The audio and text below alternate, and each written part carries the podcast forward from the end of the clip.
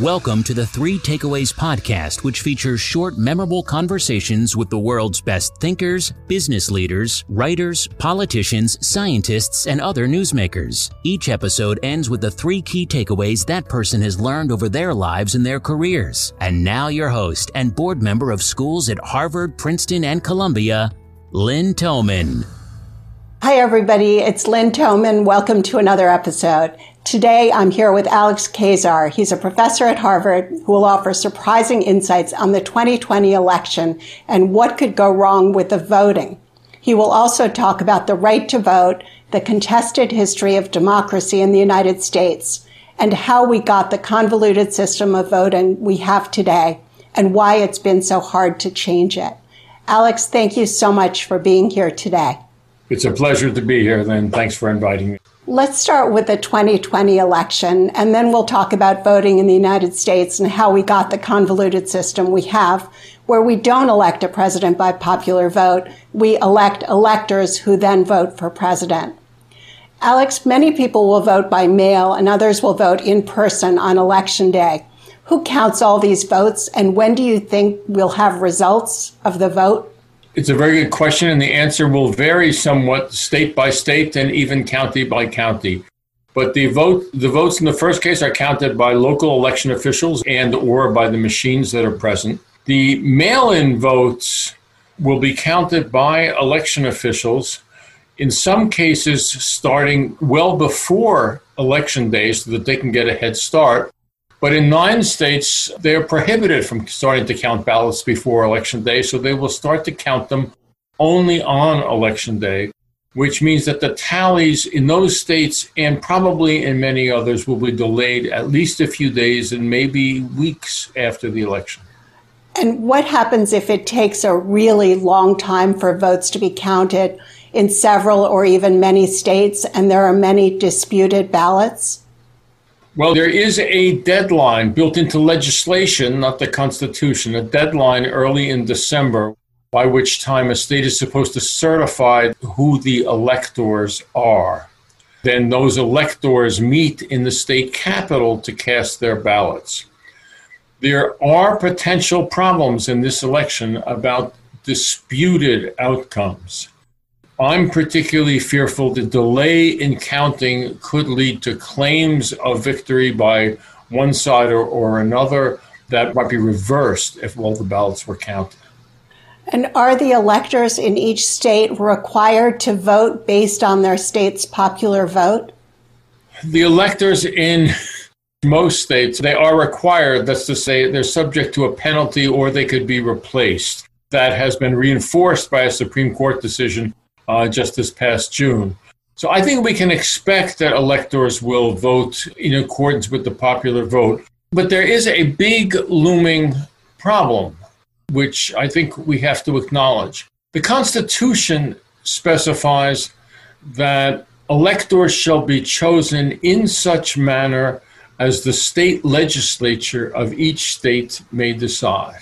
That gives power to the state legislature, chose electors. They did not hold popular elections, and they are not required to do so. It's only by a state law that a popular election is held, and then that's what binds electors. My specific concern about this election is that if there are disputes over uncounted ballots, some state legislatures might attempt to choose their own slates of electors while the count of the popular vote remains in doubt. That would produce a crisis. And that crisis would be resolved by how would it be resolved? That crisis would have to be resolved in effect by Congress. What might happen in that scenario is, for example, that two different slates of electors were sent by the state, perhaps one by the governor, one by the state legislature. Congress, according to the Constitution and federal law, meets early in January to count the electoral votes, although it is murky in the Constitution about who exactly in Congress does the counting. It's a passive voice construction in the Constitution. It says the votes shall be counted in Congress. That could set the stage for disputes within Congress about which slates of electors to accept. It could be compounded if one branch of Congress is held by one party and the other branch by the other party. That sounds like a nightmare scenario. that is a nightmare scenario. That is, that is, you know, it's the ultimate fruition of a very intricate and somewhat vague electoral system that created by the Constitution, but also has not been adequately specified or modernized by Congress. Alex, what is the significance of the Electoral College for this year's election? I mean, the Electoral College is significant for this year's election in, in numerous respects. The most basic and stark is that the outcome of this year's election is, seems to be in doubt only because of the particular mechanism that we use for choosing our presidents. No pundit or pollster that I know of thinks that President Trump will win a majority of the popular vote. Uh, Joe Biden will win a majority of the popular vote. The outcome of the election itself is in doubt or may be in dispute only because of the Electoral College. Why do Americans elect presidents as we do? How did the Electoral College come about? The Electoral College was the outgrowth of a deadlocked or confused constitutional convention in 1787. Um, when the framers gathered to write a new constitution, they thought there should be a chief executive, but they were not clear about how to choose that person. The default notion, so to speak, was that Congress would choose the president. And that was the idea that was most widely discussed at various points in the summer of 1787. But then, as soon as it would be discussed and talked about, people would say, This is just a bad idea. They, you know, we want to have a separation of powers. Congress chooses the president. That won't happen. And there are potentials for corruption. So they would back away. At the end of the summer, they still had not resolved this. They had done everything they needed to do on congressional representation, but they still hadn't done this. It was very hot, uncomfortable. They were tired, so they went on vacation and left a committee stuck in Philadelphia to try to come up with a plan for this. And that's exactly what happened. It was a committee on postponed parts, and it came up to the idea of the electoral college. The idea of having electors where intermediaries had come up in the course of the summer. But it was this committee that came up with this idea. And I think that the core of the idea of it was that the electors, what we call now the electoral college, but the gatherings of electors, constituted a replica of Congress, but it was a replica that only met for one day or for a few hours once and then disbanded. So there was no problem with separation of powers or corruption. The other reason for this system was that the framers of the Constitution had worked very hard to iron out compromises about representation in Congress between slave states and free states and between large states and small states. That's what gave us a bicameral legislature. What the Electoral College system did was to simply import those compromises that they had already reached into the presidential election system. And why has the Electoral College been so hard to, to change? It's hard to change in the first instance because the Constitution is very difficult to amend. You, you need a two thirds majority in each branch of Congress and then three quarters of the states, but it has never quite happened. There are multiple reasons for this. Partisan interests have played a role some of the time, not all of the time, but some of the time. The complexity of the institution has made it difficult because there are a lot of different parts to what we call the Electoral College. There's the colleges, which we imagine, and then there's also the quotes contingent election system, which is what happens if nobody gets a majority of the electoral votes, in which case the election goes to the House of Representatives. So let's talk about the right to vote in America. It has been said that among those familiar with the history, there is a recognition that there have been restrictions on the right to vote in the past, but there is also the belief that they were relatively minor and that the history is one of steady advancement in the U.S. Were the restrictions minor?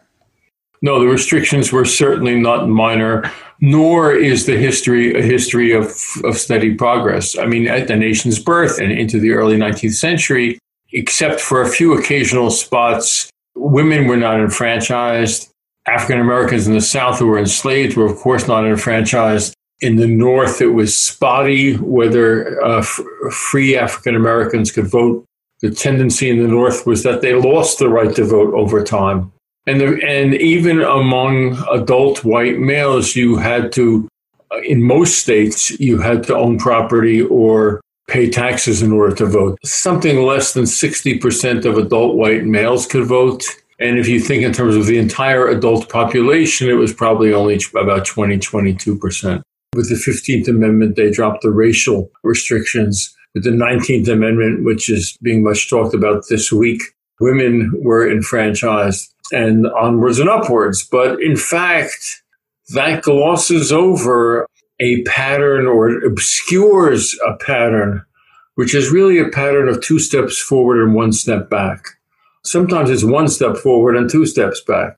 With each stride forward, there is resistance and opposition. The elimination of property requirements in the first half of the 19th century was accompanied by the passage of laws disenfranchising anyone who was declared to be a quotes pauper, a pauper being someone who depended on public aid in order to survive. So that if you received a little help from the overseers of the poor, you would be disenfranchised in most states.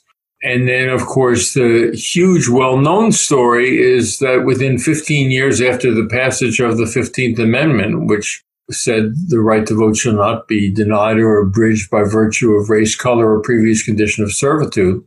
That's exactly what did happen. The right to vote was abridged and prohibited throughout the South to African Americans. There was an, was an enormous rollback. And in fact, the South was extreme, but not peculiar, not unique in doing that in, in the late 19th century, in the early 20th century. In northern states, many state laws were passed that restricted the franchise basically for workers in general, but there were all sorts of regulations and the dates for registration were very limited. And my favorite example of that is in New York State, where there was a large Jewish working class population, and you had to register every year in New York City. And one year, the only registration days were Rosh Hashanah and Yom Kippur which did limit the Jewish vote that year. How did the U.S. compare to other nations in universal voting? Certainly at the end of the 18th century, the early 19th century, I think the U.S. had one of the most encompassing rules of suffrage. The percentage of, the percentage of adult white men who could vote was higher than it was in most places. And that remains true for a lot of the 19th century, but we have to do more than just attach a little asterisk to the fact that we're limiting it to adult white men. Even putting gender issues aside for the moment, not all adults in the country were white. I mean, there were Native, there were African Americans. And if you factor that in, then, then the US by the late 19th century, I think, starts looking like a lot of other places. For example, there were places such as Italy, which had literacy requirements to vote. And that was largely aimed at the peasantry and to keep the peasantry from voting. In effect, we had something similar, and African Americans were our peasantry. When did universal suffrage arrive in the U.S.? I would say that universal suffrage arrives in the United States, and even then with an asterisk, by about 1970. Not before then. It's much later than the conventional images would suggest. It's not until after African American voting rights in the South are protected by the Voting Rights Act and a number of Supreme Court decisions. How do you see democracy? I see democracy as, in effect, everybody or all adults having equal voice and having equal influence. And I also see democracy not as a thing, not as an institution, not as a set of institutional arrangements that we arrive at once and for all. Democracy is a project. It is a set of ideals, a vision of a political order that has to be nourished, nurtured, fought for, protected all the time. Alex, what are the three key takeaways or insights you'd like to leave our audience with today? I think the first insight or takeaway is that we, we need to understand that the advance of democracy, the advance of voting rights in the United States has never been in a straight line. It's not a linear story of progress. This is a story of two steps forward, one step back, of ups and downs, of advances and reverses. We need to understand that. The second key takeaway, which is related, is that most of the reverses in the expansion of the franchise and the enlargement of voting rights have come in periods when two things were going on. First, that the African American population had been enfranchised and was gaining some political power. And second, that there was large scale immigration. This was true in the years between the 1870s and into the early 20th century and produced a reaction north and south against the broad franchise. And I think these same dynamics are undergirding many of the efforts to narrow the right to vote or to limit its exercise today. The third takeaway that I would offer is that we need to understand that the framers of the Constitution were very gifted men, very talented men, but they were creating a document for the conditions that they understood and saw clearly in the late 18th century. And much has changed since then. And I don't think that it's disrespectful to think that perhaps some of their construction ought to be changed. Many of the framers themselves, within a very short time, thought that they had made huge mistakes. Madison, to cite one prominent example, writing in the 1820s, thought that they should re- amend the Constitution.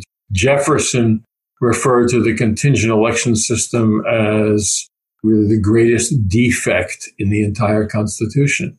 I think we have to learn from those opinions and be ready to work on and improve our institutions as part of this project of democracy.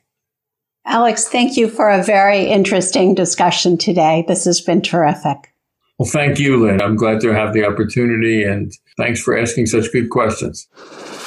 If you enjoyed today's episode, you can listen or subscribe for free on Apple Podcasts or wherever you listen. If you would like to receive information on upcoming episodes, be sure to sign up for our newsletter at 3takeaways.com or follow us on Twitter, Instagram, Facebook, and LinkedIn. Note that 3takeaways.com is with the number 3, 3 is not spelled out. For all social media and podcast links, go to 3takeaways.com.